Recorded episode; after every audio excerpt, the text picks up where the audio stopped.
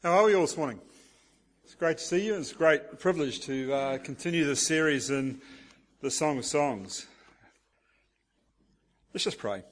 Father, we uh, thank you for your love, your grace, your mercy to us. We thank you for our Lord Jesus Christ. We thank you for the written word which we can enjoy, we can be instructed by. Uh, Father, we thank you that nothing is left out of, of your word. And uh, we pray that as uh, your people here in Canterbury Gardens, that uh, you'll give us a glimpse of what intimacy is about. You'll give us a glimpse of our relationship with our precious Saviour. You'll give us a glimpse of what godly relationships are to be. So, Father, as we look at your word, instruct us by your Spirit, we pray. We pray this in the powerful name of Christ our Saviour. Amen. Look, over the, uh, the past two weeks, we've, we've been on quite a journey. And uh, it's good for us to acknowledge that this topic has been difficult for some. It may have stretched your understanding of Scripture and, and even the way and method in which you interpret Scripture. However, there are many who we have talked to as well who have found that the study has provided a forum uh, to engage in a, in a healthy conversation about what the song actually means. You know, some have found the content difficult and struggled with the relevance of discussing this ancient uh, love song. You know, after all, why do we talk about, uh, we really need to talk about physical intimacy in the church? You know, in what way does that relate to the cross and and how does that relate to my life? And um, how does that relate to my relationships? You know, and these things are all wonderful questions.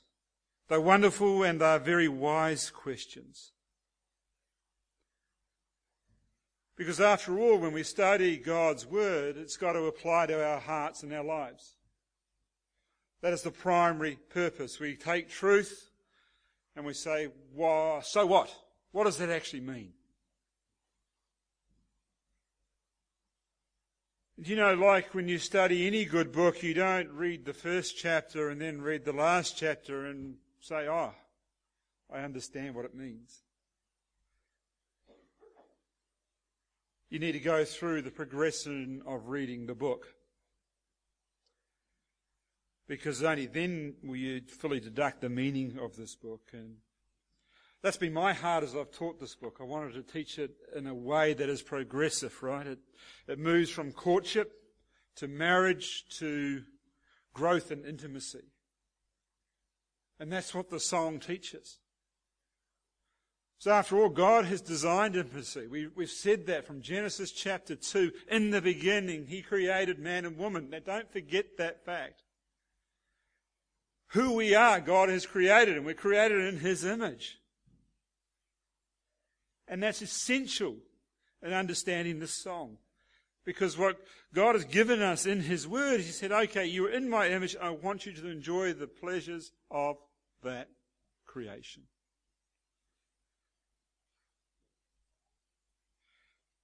And this is the structure we've built as we've gone through this series from week to week. We want you to get a sense of that. And look, we are aware that within this wonderful family, within this wonderful family of redeemed sinners, this local family we call church,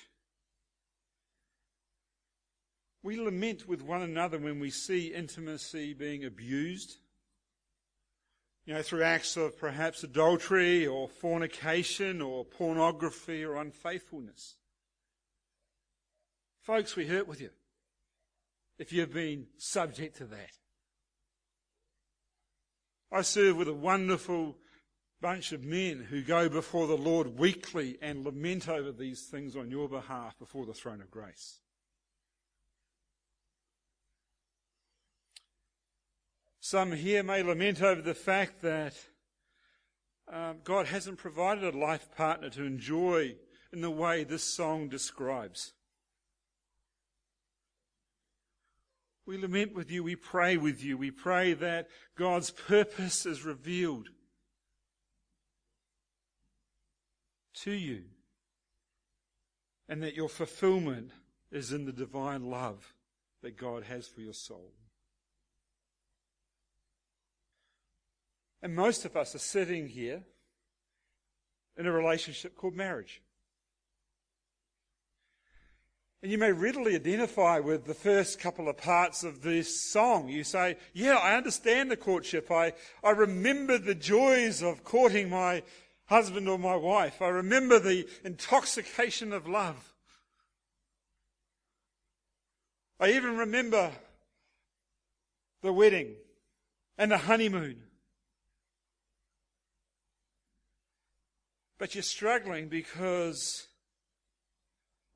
intimacy seems to have stopped. You know, intimacy takes a, a place on the side in the, in the midst of raising a family, in the midst of the pressure of extended family relationships and the toll that can have on you, in the midst of financial and emotional pressures, intimacy can be lost. You know, through the series, we, we haven't wanted to marginalise anybody or shock anybody with the choice of language or illustrations that have been used. And honestly, if you've felt this way, I personally seek your forgiveness and I apologise. But I would ask that you come and talk to me directly about that. Because that's a godly approach. A godly approach is when you actually take Matthew 18 and say, hey, I'm going to go if I've got something against that and just talk to a person about that. A godly approach is not to incite uh, antagonism, etc., or to force preferences or will.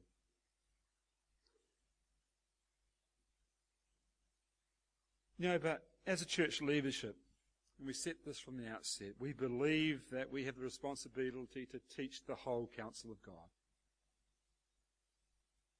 We do not want to remove any part of Scripture and say that is not important. Because that flies in the face of what God tells us in His Word, that what His Word is. It's sharper than any two-edged sword. It is living, it is active, it is powerful. All scripture is God breathed. It's His word. It's profitable for teaching, for training, for reproof, for correction, drawing us to understanding righteousness and the way to live. So as difficult as this topic may be for some, it is our prayer as a leadership team, it is my prayer personally, that God's all-sufficient grace will use His divine word to instruct and encourage you. To instruct and encourage you and, and turn your hearts to understand this beautiful book of wisdom. That you may see that physical intimacy is a gift from God. It is to be enjoyed within the boundaries of marriage and is to be celebrated as one of God's gifts of love. And that is so contrary to the world's view today. So contrary. The world will continue to tell you that it's something completely different. But we want to uphold it's not. We want to give you, as parents, skill to teach your children and show your children that this is God's wonderful gift. Not to avoid the issue, not to let the playground determine the morals and the values, but God's Word on these subjects. It's not our desire to offend. It's our desire as God's body to deal with these issues and plainly present God's word on this topic. So, by way of review, where are we at in the song? Last week we started, let me kiss. Let him kiss me with a kiss of his mouth, for his love is better than wine. And we've seen for the first three chapters just the, the song explode into individual songs of yearning. Your love is better than wine. I am lovesick. If you've seen him, tell me. Songs of arrival. Songs of admiration. And there's a primary presupposition in the first three chapters, as we discussed last week, that purity, virginity on both parties seems to be a presupposition when it comes to this song. That's the way God designed it. Presupposition is that the couple have maintained their purity throughout their courtship, and you can see that as you read those first three chapters. And we'll see a little bit more of that today. You see, and that's a message we need today in this world. Even within the church, our, our, young people, our young folks, we've all been young once, right? We all know what desire and passion's like. We all know that it, sometimes it's very difficult to maintain purity and thought and in action, especially when you're in love. God wants you to understand that His gift of love is a pure gift to be enjoyed in the bounds of marriage. To be enjoyed there. So today, as we progress through this song, we're going to look at the marriage and the honeymoon, and then the very first conflict. God's word doesn't shield over things and we're going to enjoy together looking through this. So I'm going to ask my team to come and read with me. Because as we did last week, um, I believe the song was made up of a male and a female part and a chorus. And since you were also hopeless as a chorus last week, no, I mean absolutely hopeless, I've actually enlisted someone that can sing. so Brett and Shelley are going to be our chorus. And Brett and Shelley are not only our chorus, they are a Canadian chorus. So this is, uh, this is good. So we're reading, if you want to follow, reading from the ESV from uh, Song of Songs, chapter 3, verse 6. And uh, we will be going through to the end of chapter 5 today. So um, please just listen. what, what is, is that, that coming up from the wilderness? like, like columns of smoke, perfumed with myrrh and frankincense, with all the fragrant powders of a merchant. Behold, it is the litter of Solomon. Around it are sixty mighty men, some of the mighty men of Israel, all of them wearing swords and expert in war, each with his sword at his side, against terror by night. King Solomon made himself a carriage from the wood of Lebanon. He made its posts of silver, its back of gold, its seat of purple. Its interior was inlaid with love by the daughters of Jerusalem. Go out, O daughters of Zion, and look upon the King Solomon, with the crown with which his mother crowned him, on the day of his wedding, on the day of the gladness of his heart. Behold, you are beautiful, my love. Behold, you are beautiful. Your eyes are doves. Behold your veil. Your hair is like a flock of goats leaping down the slopes of Gilead. Your teeth are like a flock of shorn ewes that have come up from the washing, all of which bear twins, and that one among them is, has lost its young. Your lips are like a scarlet thread, and your mouth is lovely. Your cheeks are like halves of a pomegranate behind your veil. Your neck is like the Tower of David, built in rows of stone. On it hang a thousand shields, all of them shields of warriors. Your two breasts are like fawns, twins of a gazelle that gaze among the lilies. Until the day breaks and the shadows flee, I will go away to the mountain of myrrh and to the hill of frankincense. You are altogether beautiful, my love. There is no flaw in you. Come with me from Lebanon, my bride. Come with me from Lebanon. Depart from the peak of Amana, from the peak of Senir and Hermon, from the dens of the lions, from the mountains of the leopards. You have captivated my heart, my sister, my bride. You have captivated my heart with one glance of your eyes, with one jewel of your necklace. How beautiful is your love, my sister, my bride. How much better is your love than wine, and the fragrance of your oils than any spice. Your lips drip nectar, my bride. Honey and milk are under your tongue. The fragrance of your garments is like the fragrance of Lebanon. A garden locked is my sister, my bride. A spring locked, a fountain sealed.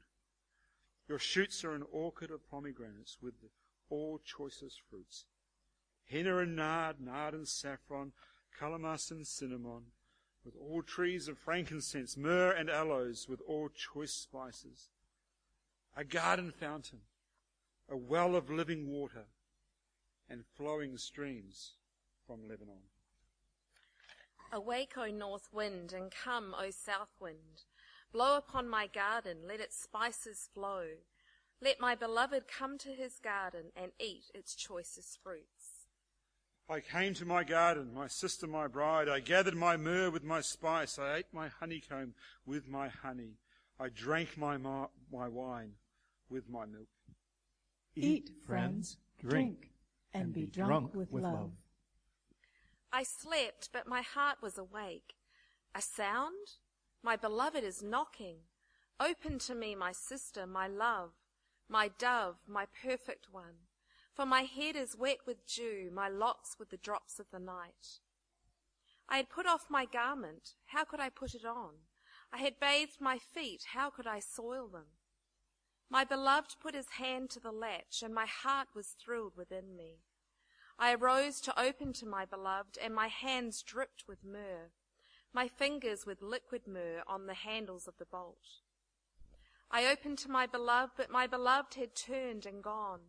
My soul failed me when he spoke.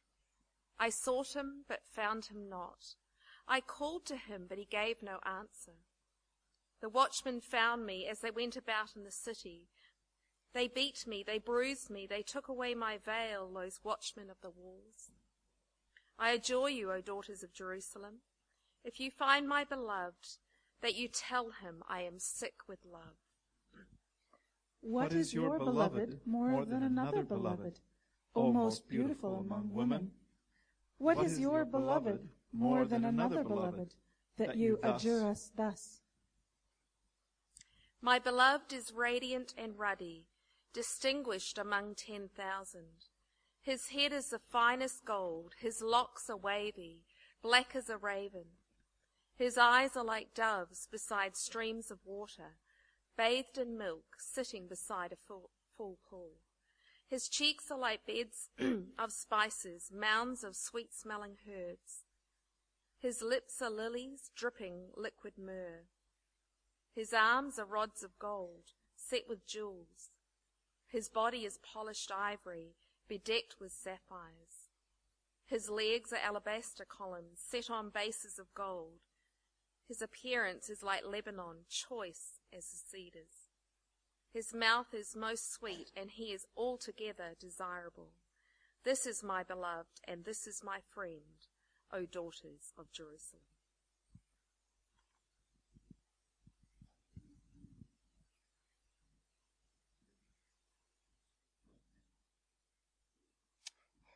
I hope that reading gives you some sort of uh, sense of this beautiful poetry. We're just going to go through it and just uh, pull out some applications from it, just try and help explain it for you what this is all about. As I said, it's a song of intimacy, it's a song of growing intimacy. We have a bride and his groom. We start in, in chapter 3, and very much unlike, uh, I believe, a wedding of today, we have the groom being made much of. Right, in today's wedding, we, we have processions about brides, we have bridesmaids, we have makeup, we have hair, we have hours of preparation. Um, in the ancient Near East, uh, it was a different formula. It's kind of interesting because the groom is the one that is, uh, is admired here. the question was asked, uh, what or who is coming up from the wilderness like the columns of smoke? 3 6. And we, we see that we have this Solomon type uh, character, which is, as we've said right at the start, is a representation of a male. I don't believe this is actually Solomon. All right, I, I will state that here. Some may disagree with that, and that's okay. But I think uh, as we've worked through this book, we're saying this is the ideal man, this is the ideal wife. They have the name Solomon and Shulamite. Uh, there's other reasons why I take that view, but I won't bore you with that here and now. But um, so we have this: two questions are, are, asked, and the answer is given. Who is coming up, and um, where are this, the fragrances coming from? And the answer is given in verse 7 through 10. And um, the answer is that this man, this groom, is a really much a poetic foil of uh, every young man in love is um, displays his glory in some way. See, Solomon's displaying his glory, or this type of Solomon here is displaying glory. He's, he's, the procession is magnificent. He's built himself a, a couch where he's carried on and, and he's coming to see his bride. We have 60 warriors that could be regarded as a symbol of the groom's protection and strength over the woman as they enter the marriage relationship. There, that could be one interpretation. We have perfume, precious metals, crowns, all show the splendor of the groom. A complete reversal of what we, you know, like who goes to a wedding, wedding today and says, Oh, do you know what the groom was wearing? Didn't the groom look great? That doesn't happen today, does it? Because the groom's in a white shirt and a bow tie and black suit. Everyone focuses on the bride. But in ancient, ancient Near East, it was more of a focus on the splendor of the groom as the, the head of the family, as the, the, the royal figure, if you like. So we have him coming up and and then we see this admiration song that breaks out from the groom about his bride. And, you know, when you read this, we laugh and we chuckle and we giggle and we say, oh, well, really, is, is her neck really like the Tower of David? Um, you know, is she really like flocks of goats and this sort of thing? Well, I think as we look at this poetry, He's not really describing so much what she looks like, but how he feels about it when he looks at her. I think it's the imagery he's using. We would use different imagery today, but he's using this imagery. And just to give you some idea of this, you know, doves uh, give you a sense of gentleness and tenderness. A dove is a beautiful, gentle bird. He's saying, I see my wife, my bride, as just gentle and tender. I see her hair as long and flowing. And the mental image he has is goats skipping down the Mount Hermon. Has anyone seen goats skipping down Mount Hermon? Has anyone seen goats skipping down anything? Look, it's not something we are familiar with, right? If you're a New Zealander, you'll be familiar with spring lambs bouncing amongst the spring jolly um, pastures, that's probably a sort of a bit like this imagery. You know, he's just saying, Your hair is beautiful, it's flowing. And she has beautiful white teeth. That's what it say. And some people wax allegorically about this and said, oh, well, the teeth must be perfectly straight because that's what it says. Well, it doesn't say that. I don't know if her teeth are straight or crooked. All I know is that her teeth are likened to a washed ewe. And they're white.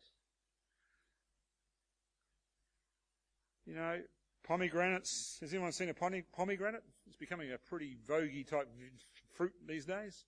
What colour is a pomegranate? Red. Cheeks are like pomegranates, rosy, red. Okay. Um, and then we have the Tower of David. Now, he's not describing her as a very long necked woman.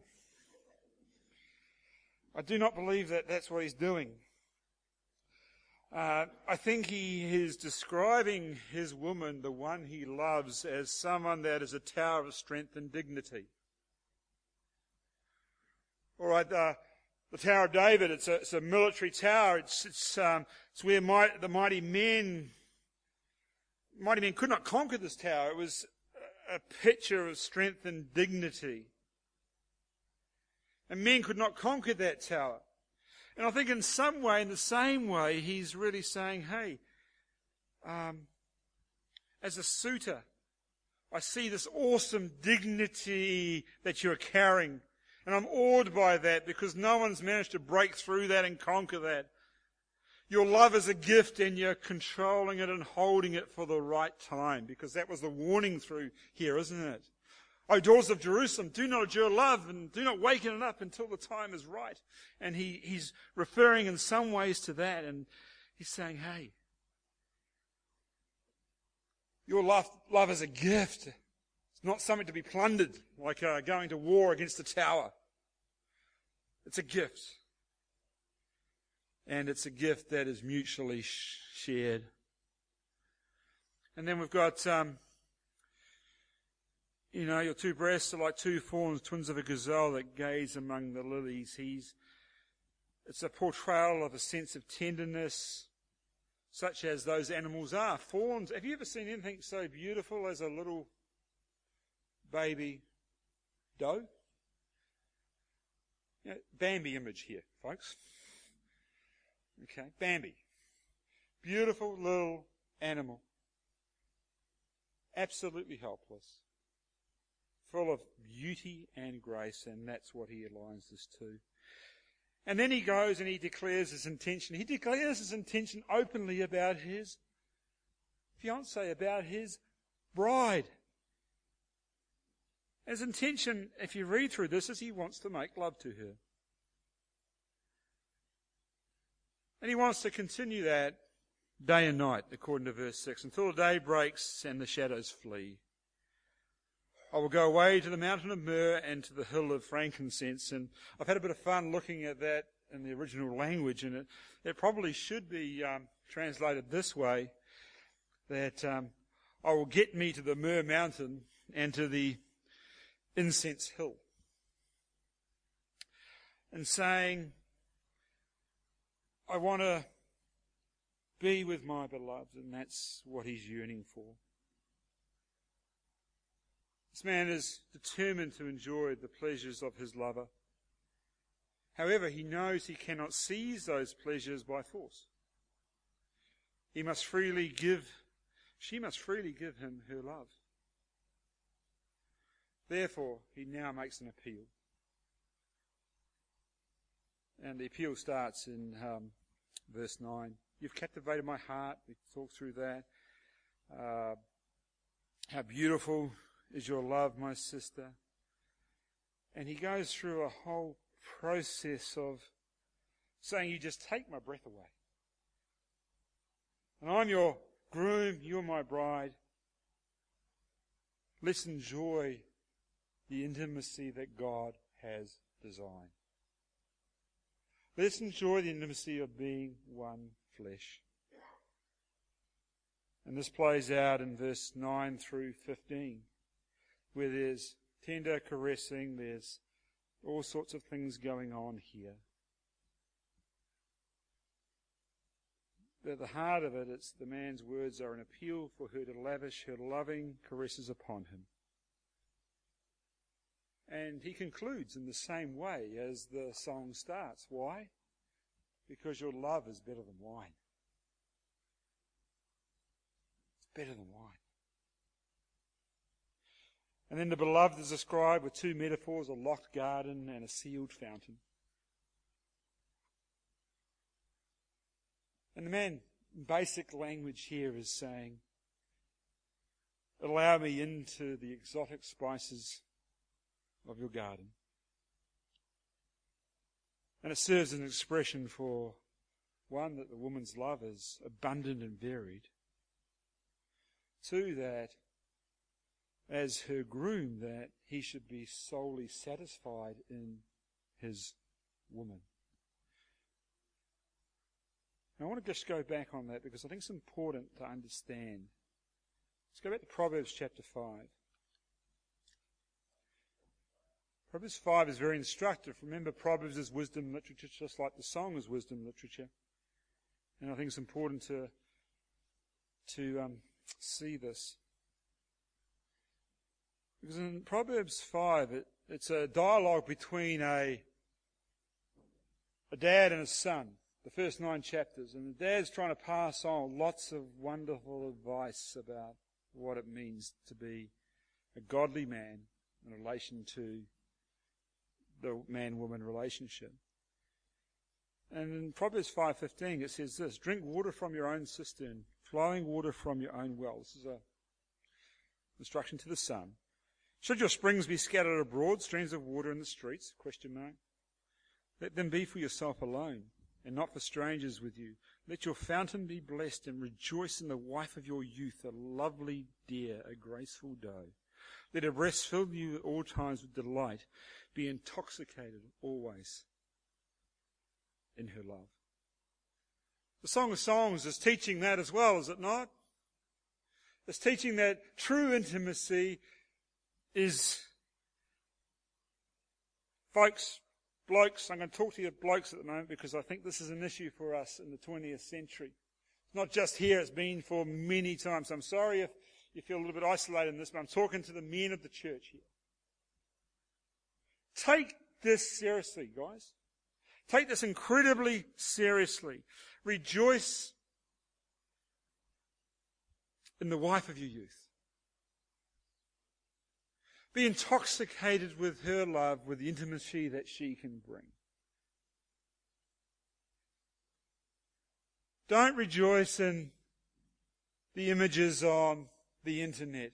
Don't be entrapped by the, the vileness of pornography.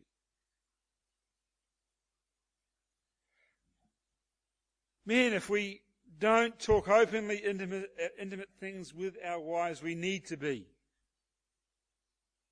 Don't fall into the trap of thinking I'm going to get my delights from somewhere else.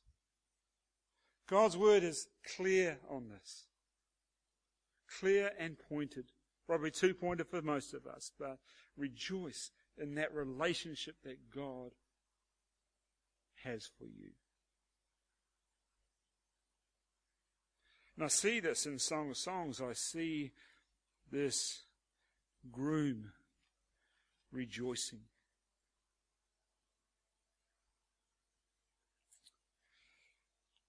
Verse 16, 316 of, no, sorry, 416.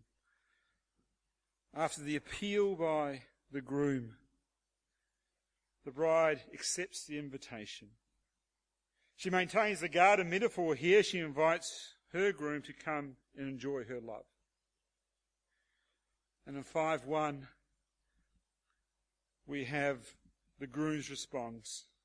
He responds, and this poetry is incredibly discreet and is restrained. It conveys the, the joy of sexual love without vulgarity, but at the same time, the meaning is clear. The list of these things here, myrrh, spice, honeycomb, honey, wine, and milk, are all lists of luxurious things. And he uses this to describe that he has partaken of her pleasures to the full. And that's what is here. I'm not going to talk any more about that. But when you read the language of love in here, this is what is happening. This is the honeymoon night, folks. Something to be enjoyed. Why? Because God created it. God designed us to be one flesh. Don't listen to the lies of the world that says, okay, it's like this. Let's go to the scripture to understand what intimacy is about. Because in this book, it doesn't just talk about physical intimacy. To this point, it has. But it will talk about growing intimacy and what that looks like spiritually, etc.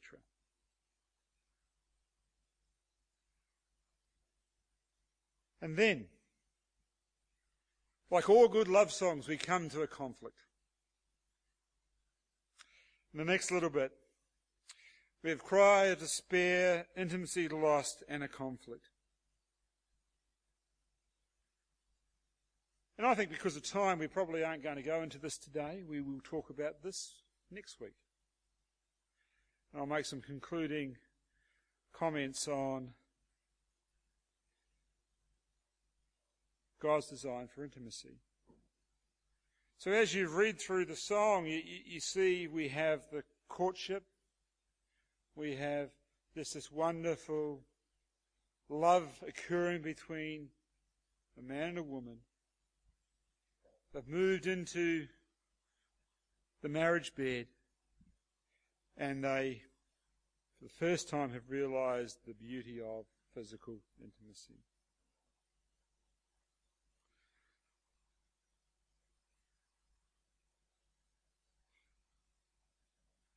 When we get married, that's not the whole deal. Okay? This poem is giving us a sense that that may be the whole deal. It is only part of the process. It's the part of becoming one flesh.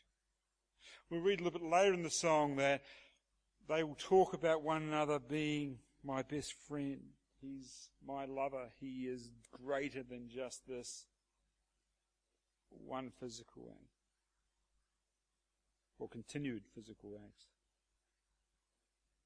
And see, in the marriage relationship, God has designed us body, soul, and spirit. We have needs within our physical, we also have needs within our spirit. And truly, a marriage that is blessed is a marriage that honors God. A marriage that is blessed is one that understands and knows that you're in relationship with one another because you're in relationship with the Lord of the universe via his precious blood.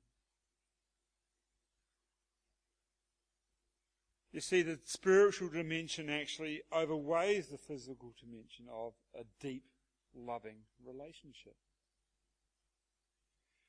Ephesians talks about that. Ephesians chapter 5 even says this is a mystery.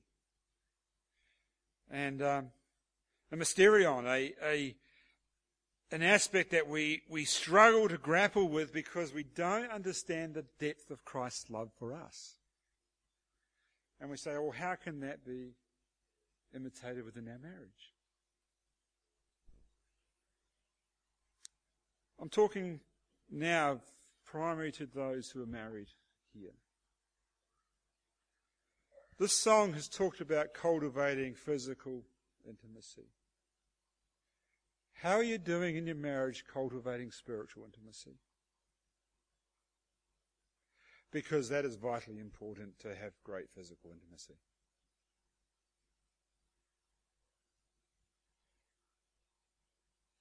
How do you encourage one another in creating spiritual intimacy? Are you reading God's Word together? Married couples, read Song of Songs together this week. It will create not just spiritual intimacy, there could be some other byproducts of that. But the fact is, are you into the habit of actually talking to another about God's Word? Folks, are you into the habit of praying with one another? It is the hardest thing in the world to do. I gotta say, I'm hopeless at it. With praying with Jules. She's the champion on this. She's the one that grabs me and says, hey, let's pray. Men, lead your wives in prayer. And prayer around developing deep intimacy, a deep oneness, a place where God can bless you abundantly, a place where you can wrestle with truth and say, How does this apply?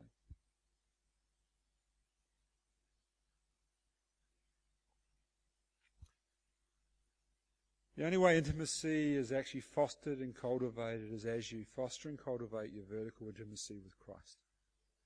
You may be sitting here and you may not know what we're talking about. You may say, well, who is this Jesus? Well, Jesus provided a way for us to have a personal, intimate relationship with God the Father. He provided it on a cross of wood a couple of thousand years ago where he died for your and mine sin. Because that was what was separating us. That's what always separates us from deeper intimacy is sin. But Christ has paid that.